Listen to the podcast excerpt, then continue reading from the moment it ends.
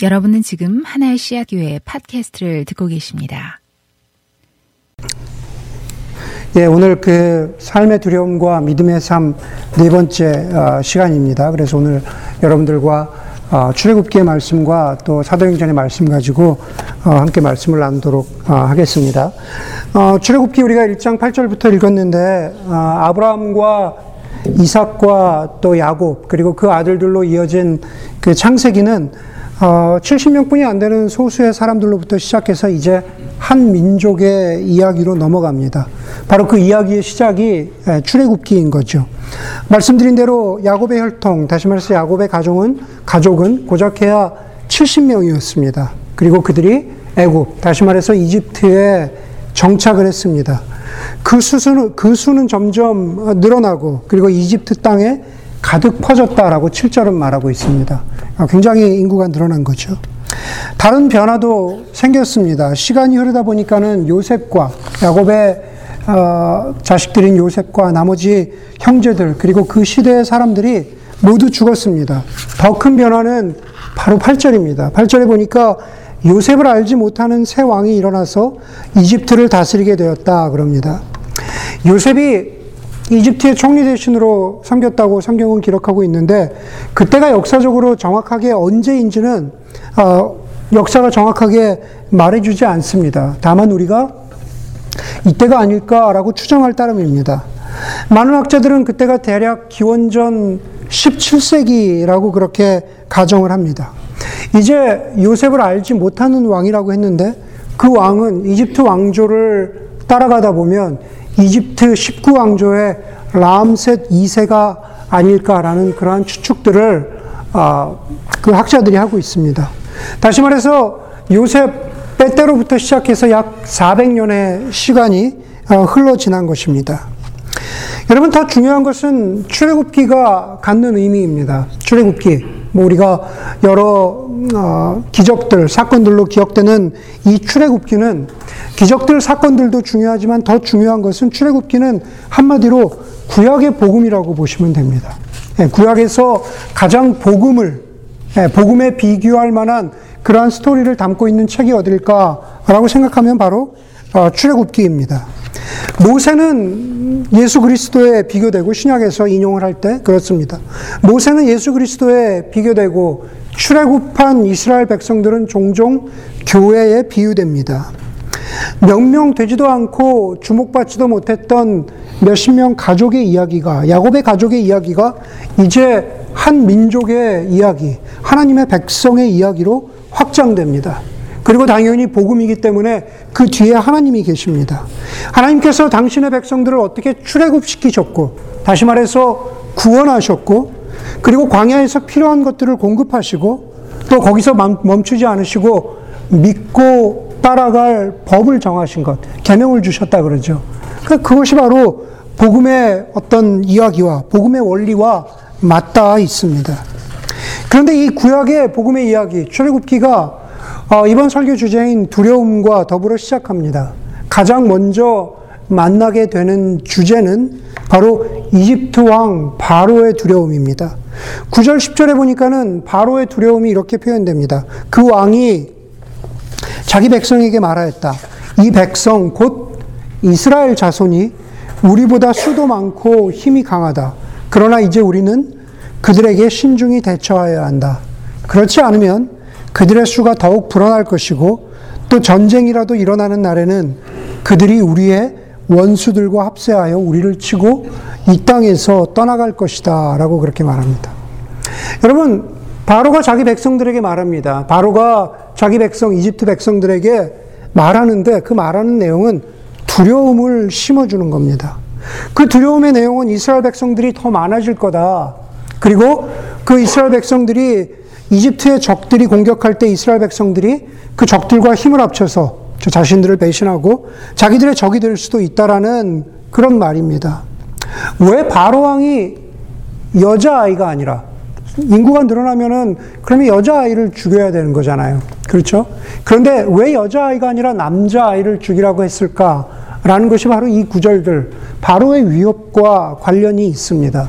남자아이들이 커서 이집트를 위협할 잠재적인 군인이 될까봐 지금 살아있는, 지금 직접적인, 어, 곧 커나갈 그 아이들을 다, 남자 아이들을 다 죽이라고 한 겁니다. 바로왕의 두려움이 가장 먼저 드러나는 두려움인데, 바로왕은 이 두려움을 없애기 위한 해결책으로 폭력을 택합니다. 좀 더 정확히는 폭력적인 노예화 정책입니다. 오늘 우리가 읽은 대로, 우리가 들은 대로 그들은 강제 노동으로, 이집트 왕은 강제 노동으로 이스라엘 자손들을 억압했습니다. 13절 함께 볼까요? 13절에 보니까는 그들을 더욱 혹독하게 부렸는데 바로 곡식 저장하는 성, 성읍, 다시 말해서 비돔과 람셋을 건설하는 일로 매우 힘들었고 그리고 거기에 더해서 노예처럼 너무 혹독하게 부렸기 때문이라고 그렇게 말합니다. 여러분, 이집트 사람들이 이스라엘 백성들을 그렇게 한 것뿐만 아니라 우리는 역사를 통해서 보면은 사람들이 다시 말해서 기득권이 두려움을 자신들이 가지고 있었던 두려움을 없애기 위해서 폭력을 행사했던 일들을 여러 역사의 모습에서 발견할 수가 있습니다. 로마 제국은 점점 더, 점점 더 늘어나는 기독교인들이 두려워서 폭력을 행했습니다. 바로의, 바로의 통치가, 아, 그것들을 대변해 주는 예라고 할 수 있겠죠. 2차 대전 당시에 독일 사람들은 자신들에게 잠재적인 두려움의 대상이 될 수 있는 유대인을 학살하는 그런 폭력적인 방법을 썼습니다. 남아프리카 공화국의 아파르트헤이트는 바로 그런 정책이죠.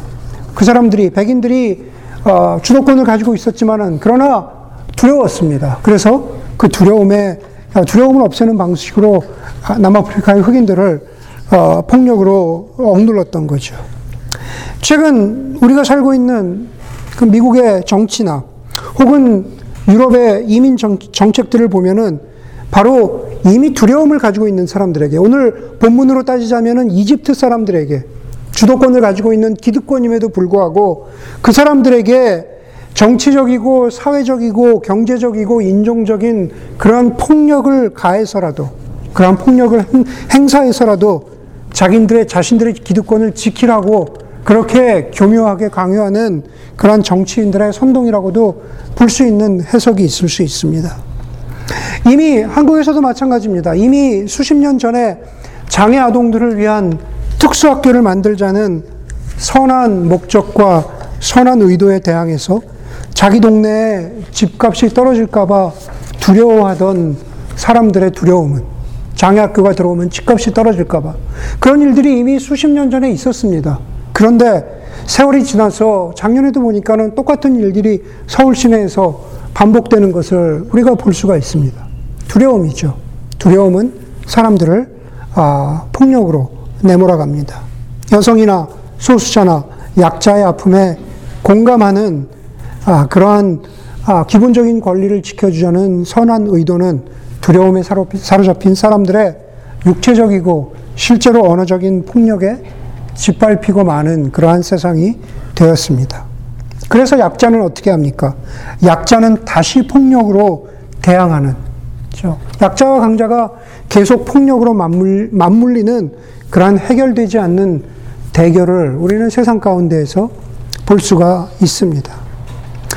여러분, 우리 모두는 이제 저와 여러분들입니다. 저와 여러분들은 깨닫건 깨닫지 못하건 간에 가해자가 되기 위한 경쟁 체제에서 살아가고 있다는 누군가의 지적. 우리는 피해자가 되기 위해서 이 세상을 살아가는 게 아닙니다. 그런데 그 말을 뒤집어서 이야기하면은 우리는 우리도 모르는 사이에 남에게 폭력을 가하는 어떤 식으로든 폭력을 가하는 가해자가 될 수도 있습니다. 나는 두려움에 사로잡혀서 무식하고 무자비하게 아무런 생각 없이 폭력을 휘두르는 저런 사람들과는 달라라고 우리는 우리 자신에게 스스로 자신할 수 있을지 모르겠지만 그러나 한 발짝만 뒤처지면은 영영 뒤처질 수도 있다는 그러한 우리 속에 있는 잠재적인 두려움은 우리를 언제든 폭력적인 인간으로 만들 수 있습니다. 이집트의 바로왕이 폭력과 더불어서 자신의 두려움을 없애려고 사용했던 해결책은 우리가, 우리가 본문에서 보고 있는 대로 바로 죽음이었습니다.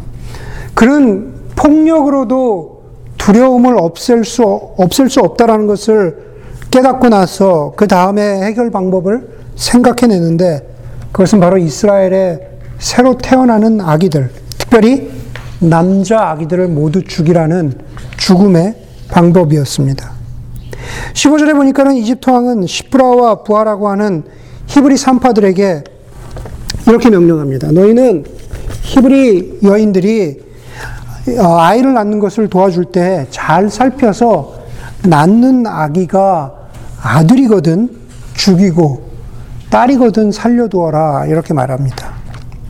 아마 정확하게 짚고 넘어가자면 아마 그 두 산파는 요즘 큰 병원에 가서 본다면은 아마 head nurse쯤 됐을 겁니다. 수간호원쯤 되는 그러한 역할이었습니다. 이집트 사회 속에서 여러 산파들이 있는데 그 산파들을 관리하고 아마 감독하는 그러한 역할을 하는 그러한 수간호원 같은 사람이 아니었을까 학자들은 짐작을 합니다. 왜냐하면 이집트 왕이 남자 아이들을 죽이라는 명령을 내리는데 그 명령을 어, 다른 히브리 산파들에게 전달하고 정말로 다른 히브리 산파들이 남자 아이들을 죽이는지를 아마 확인하는 그러한 역할을 하는 그러한, 그러한 사람들이었을 겁니다. 그런데 오늘 우리가 본문에서 보는 것처럼 살아있는 권력인 왕의 명령에 복종해야 되는 그 산파들은 어, 결과적으로는 명령을 따르지 않습니다. 남자 아이들을 살려두는 거죠. 어, 우리는 우리가 이제는 많이 아는 아, 용어이지만은 시민 불복종이라는 아, 용어가 있습니다. 그렇죠? 아마 성경에서 시민 불복종이라는 용어가 가장 먼저 적용될 수 있다면은 아마 이 두 사람 산파가 아닐까라는 생각을 합니다. 그리고 17절을 보면은 분명하게 말합니다. 17절에 그러나 산파들은 하나님을 두려워하였다. 산파들은 하나님을 두려워하였다. 두 산파가 두 산파가 왕에게 불, 불복종한 것은 하나님을 두려워했기 때문입니다. 하나님을 두려웠기 때문. 최근 50년, 60년의 세계 역사들만 보아도 시민 불복종으로 기억될 만한 많은 사건들이 있습니다. 아까 말씀드린 남아프리카 공화국의 아파르테이트 정책에 반대한 어, 넬슨 만델라가 아마 대표적으로 기억될 만한 사람입니다. 미국의 60년대 인종차별 정책에 반대한 시민운동을 펼친 어, 마틴 루터 킹 목사님이 있습니다. 그 이름들 중에서 우리 아이들이 배우고 미국을 살아가는 우리가 잊지 말아야 하는 이름 중에 하나는 로사 파크스입니다. 아마 들어보셨을 겁니다. 로사 파크스는 마틴 루터 킹 목사님이 어, 인권운동을 펼치기도 전에, 수년 전에, 1955년 12월, 굉장히 오래됐죠. 1955년 12월, 어, 알라바마주 몽고메리에서 하루 일을 마치고 돌아오던 중이었습니다. 당시 나이는 42살이었습니다. 그 여자, 흑인 여자 로사 파크스는 버스 안에 백인 자리에 앉아 있었습니다. 사람들이 점점, 백인들이 점점 버스에 타니까 백인 운전 기사는 로사 파크스에게 백인 자리에서 일어나서 뒤쪽에 있는 흑인 자리로 옮기라고 그렇게 어, 요구를 했습니다. 그 버스 기사의 요구에 대부분의, 대부분의 흑인 남자들도 순순히 따랐지만 이 여자, 로사 파크스는 어, 그 자리를 떠나지 않았습니다. 거부했습니다. 경찰에 체포될 수도 있다는 위협을 버스 기사가 했지만 자기의 자리를 옮기기를 거부했던 로사 파크스는 결국 경찰에 체포되었고 그 로사 파크스의 시민 불복종이 미국에서 마틴 루터 킹 목사님이 어, 미국의 민권 운동을 시작하게 되는 어, 불이 붙게 되는 그러한 계기가 되었습니다. 아주 작은 행동이지만 큰 시민 불복종이었고 그래서 지금도 로사 파크스는 미국의 어, 교과서에 또 사람들의 이야기 속에 사람들의 기억 속에 기억되고 있는 겁니다. 히브리 말로 시브라라는 그 이름, 산파의 한 사람의 이름이죠. 히브리 말로 시브라라고 하는 그 산파의 이름 뜻은 아름다운이란 뜻입니다. 아름다운 사람이란 뜻입니다. 그리고 또 다른 산파, 부하라는 이름의 뜻은 놀라운 사람, 그리고 굉장한 사람이라는 그러한 뜻입니다. 이 두 산파, 시프라와 부하는 그 이름의 뜻처럼 아름답고 굉장한 사람으로 성경에서 기억됩니다. 그 이유는 바로 그들의 불복종 때문입니다. 하나님을 두려워해서 바로왕에게 불복종했던 바로 그 불복종 때문입니다. 그 두 산파가 이렇게 두려운 상황, 자기들이 죽을 수 있는 이 두려운 상황에서 왕에게 불복종하기를 주저하지 않았던 그 이유는 무엇일까? 과연 그 이유는 무엇일까? 당연히 그 이유는 자기 자랑이나 자기 명분 때문만은 아니었습니다. 그러기에는 목숨을 잃을 것 같은 그 위협이 너무나 컸습니다. 이익을 가져다 주기 때문도 아니었죠. 여러분, 오늘 설교의 핵심이기도 한데 이 두 산파가 불복종했던 것은 자기들이 불복종할 때, 자기들이 불복종할 때 생명이 지켜지고 그리고 생명이 탄생했기 때문에 그렇습니다. 자기들이 불복종하면 저 생명이 지켜지고 생명이 탄생했기 때문에 그렇습니다. 제가 설교를 시작하면서 출애굽기는 구약의 복음서와 같다라는 말씀을 드렸습니다. 하나님이 당신의 백성을 어떻게 지키시고 어떻게 인도해 내시고 그리고 어떻게 이끌어 가시는가라는 것을 보여주기 때문에 구약의 복음서입니다. 하나님이 생명을 지켜나가시고 생명을 보존하시고 생명을 이끌고 나가시는 바로 그 출애굽기에 하나님의 역사하심에 반대하는 사탄의 전략, 출애굽기를 통해서 계속 나타나는 바로왕을 통해서 보여지는 사탄의 사탄의 전략은 이미 말씀드린 대로 폭력과 죽음입니다. 그렇죠? 바로왕은 죽음의 명령을 16절에서 내리고 있잖아요. 여러분, 하나님께서 창세기에서 아담에게 타락하기 전에 아담에게 주시는 명령이 무엇입니까? 아담을 창조하시고 생육하고 번성하라는 거잖아요. 그것을 다른 말로 다른 말로 바꾸면은 생명을 창조하고 그리고 창조된 생명을 지키라는 겁니다. 생명을 창조하고 창조된 생명을 지키라는 겁니다. 이제 출애굽기 이야기가 지나고 수천 년이 지나서 두 번째 아담인 예수 그리스도께서 이 땅에 오셔서 인간으로 오셔서 선포하시고 보여주신 하나님 나라 복음은 바로 그 폭력과 죽음. 지금도 이 땅 가운데 이런저런 모양으로 움직이고 살아있고 그리고 우리를 위협하는 폭력과 죽음 앞에서 바로 평화와 생명을 보여주시는 바로 생명을 지키시는 그 생명이 바로 저와 여러분들의 생명인 거죠. 그 생명을 지키시는 이야기입니다. 예수님이 이 땅의 논리에, 예수님이 이 땅에 어떤 살아가는 모습에 불복종하신 이유는 예수님이 이 땅 가운데 계시지만 이 땅에 속하지 않으신 이유는 바로 생명을 지키기 위해서였습니다. 그게 바로 복음인 것입니다. 그리고 예수 그리스도께서는 우리가 지난주 부활절에 메시지를 통해서 그리고 매 부활절마다 기억하는 것이지만 부활절을 통해서 결코 폭력과 죽음이 영원한 생명의 주관자 되시는 예수 그리스도를 이길 수 없다라는 것을 보여주는 단적인 사건이 그것이 바로 부활절의 메시지입니다. 그래서 바로 예수 그리스도 안에 있는 너희에게는 영원한 생명이 있다고 성경이 말하고 있는 것입니다. 좀 오래된 이야기이지만 미국의 추르만 대통령은 2차 대전 때 일본의 히로시마에 원자폭탄이 떨어져서 수많은 사람들이 죽고 그래서 미국이 일본을 이긴 날을 두고 어, 대통령에 따르면 바로 그날이 역사에서 가장 위대한 날이라고 그렇게 말했다고 합니다. 실제로. 예. 그 후에도 많은 사람들의 입에서 아마 오늘이 역사에서 가장 위대한 날일 거야. 자기, 자기의 생각 속에서, 자기의 주관 속에서, 자기의 가치관 속에서, 정치를 하는 사람은 정치하는 사람대로, 비즈니스 하는 사람은 비즈니스 하는 사람대로, 무엇인가 굉장한 발견을 한 사람은 그런 과학자는 또 그 나름대로 아마 오늘이 역사에서 가장 위대한 날일 거야 라고 그렇게 말하는 순간들이 많이 있을 겁니다. 그렇죠? 정말 어떤 사람은 내가 이 여자하고 이 남자하고 결혼하다니 역사에서 가장 위대한 날일 거야. 네. 라고 얘기하는 사람도 있을 겁니다.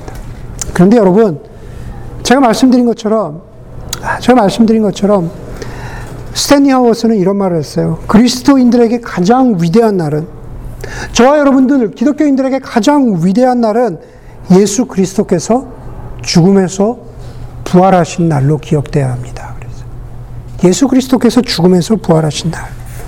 이미 말씀드린 대로 그날이 바로 세상의 권세와 폭력과 죽음을 넘어서는 새로운 생명, 새로운 샬롬, 그리고 새로운 세상의 질서가, 창조 질서가 선포되고 완성된 날이기 때문에 그렇습니다. 다시 본문으로 돌아가면 오늘의 두 산파는 바로 하나님을 두려워함으로 다시 말해서 생명을 주시는 분이 하나님이시라는 것을 알고 믿었기 때문에 두려움을 넘어서 두려움을 넘어서 불복종으로 나아갈 수 있었고 자신들의 불복종을 선한 믿음의 싸움이라고 그것을 지켜낼 수 있었던 것입니다. 우리도 지금 두려움 가운데 살아가죠. 지금의 그리스도인들과 지금의 교회라고 해서 이 두 산파와 그리고 이 이스라엘 공동체와 크게 다르지 않습니다.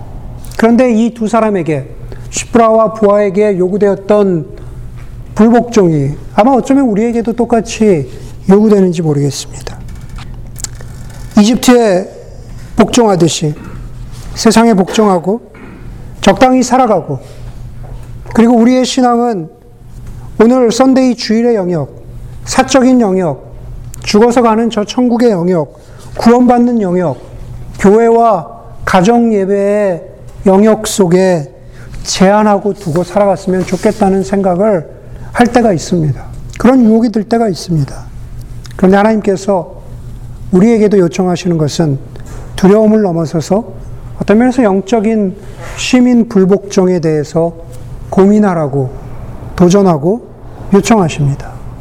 바로 거기에는 죽음과 생명의 문제가 달려있기 때문에 그렇습니다. 죽음과 생명의 문제.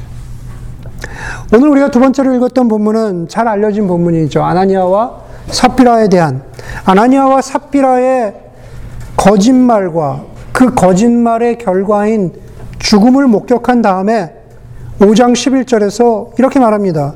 온 교회와 이 아나니아와 사피라의 사건을 듣는 사람들은 모두 크게 두려워하였다 그랬습니다. 예.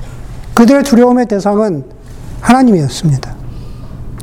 얼마 전에 설교 중에 제가 그런 말씀을 드렸습니다. 교회는 행복한 곳이 아니라 솔직한 곳이어야 된다라는 말씀 드렸습니다. 그런데 거기서 한 발자국 더 나가면 교회는 생명과 죽음이 교차하는 곳입니다. 오늘 아나니아와 사피라의 사건을 보면 그렇잖아요. 그렇죠? 생명과 죽음이 사는 것과 죽는 것이 교차하는 것이 바로 바로 교회입니다. 좋은 친구를 만나고 예배에 만족하고 그냥 그렇게 끝나는 것이 교회가 아니라 삶과 죽음이 우리가 정말로 두려워해야 하는 것, 우리가 정말로 예배해야 하는 것, 우리가 정말로 관심을 갖고 집중해야 되는 것. 어떤 경우에 따라서 이것을 선택했더니 죽었고 이것을 선택했더니 살았다 라고 확인되는 곳이 그것이 바로 교회라는 곳입니다. 어떤 때는 우리는 불순종이 그리스도인으로서 혹은 예수 그리스도의 제자로서 살아가는데 요구된다라는 도전을 받습니다. 두렵지만 불순종하면 생명을 얻고 두렵지만 오히려 반대로 세상에 순종하면 죽는다는 역설을 깨닫습니다. 예수님이 마태복음, 마태복음에서 말씀하십니다. 마태복음 10장 28절에 몸은 죽일지라도 영혼은 죽이지 못하는 일을 두려워하지 말고 영혼도 몸도 둘 다 지옥에 던져서 멸망시킬 수 있는 분을 두려워하라 라고 그렇게 말씀하십니다. 그분 자신이 바로 예수 그리스도이십니다. 산파들은 두렵지만 불복종했습니다. 그것은 그들이 훌륭해서가 아닐 겁니다. 아마도 오랜 세월 동안, 400년이라는 그 세월 동안에 그들의 뒤에서 힘이 되어 주었던 이스라엘 공동체가 있었기 때문입니다. 이스라엘 공동체는 12절에 보니까 출애굽기 오늘 본문의 12절에 보니까 이스라엘 공동체는 어떤 공동체였을까? 억압을 당하고 폭력과 고생을 당하는 가운데에도 수가 더욱 불어나고 자손이 늘어난 믿음의 공동체라고 그렇게 말하잖아요. 억압을 당하는데, 살기가 힘든데, 아이 낳는 게 두려운데, 그럼에도 불구하고 두려움에 몸을 떨지 않고 그 수가 자손이 늘어난 믿음의 공동체라고 말합니다. 여러분, 우리는 결코 혼자 힘으로 두려움을 넘어서 시민 불복종의 삶을 살아갈 수가 없습니다. 이 두 산파가 그러했다고 제가 감히 말씀드릴 수 있는 것처럼 우리도 함께 고민해야 합니다. 헨리 나우엔의 책 제목처럼 어떤 것이 하나님의 길이고 어떤 것이 예수의 길이고 어떤 것이 세상의 길인가 그것이 어떤 것이 살아 살리는 길이고 그리고 어떤 것이 죽는 길인가 우리가 함께 고민해야 합니다. 우리가 불복종한다고 해서 당장 바뀔 것은 없어 보이지만 그리고 어쩌면 불복종의 결과를 볼 수 없을지도 모르지만 그러나 그럼에도 불구하고 하나님을 더 두려워하고 그리고 살아갈 소망을 어디에서 찾을 것인가? 그것은 바로 하나님의 공동체 가운데에서 찾아야 합니다. 여러분, 오늘 설교자로서 저의 역할은 여기까지입니다. 저는 여러분들 모두가 시브라와 부하와 같은 산파가 되도록 그리고 그 산파가 되어서 여러분들의 삶의 자리에서 여러분들의 삶의 현장에서 그 두려움과 불복종의 이야기 속에 여러분들을 놓아두는 것입니다. 어떠한 모양으로 살아가든지 간에 그냥 세상에 복종할 것이냐, 이집트 바로왕에게 복종할 것이냐, 그렇지 않고 하나님을 더 두려워하기 때문에 믿음으로 살아갈 것이냐. 바로 여러분들만의 시브라와 부하 의 이야기는 여러분들이 써내, 써내려갈 것입니다. 그러나 분명히 한 가지 기억할 것은 시브라와 부하가 그러했던 것처럼 생명을 지키고 생명을 살려내고 생명을 만들어내는 일이 그 일이 그 일이 바로 여러분들의 뭐 회사가 되었던 일터가 되었던 그 어디가 되었던지 간에 그 안에서 정말로 내가 생명을 지켜내기 위해서 그렇죠? 정말로 내가 생명을 보존하기 위해서 불복종해야 되는 것은 무엇인가 진지하게 고민하는 저와 여러분들이 되기를 주의 이름으로 간절히 소원합니다. 오늘 말씀을 생각하면서 지난주에 정우 형제가 보내주었을 링크에 여러분들이 마음으로 드리는 예배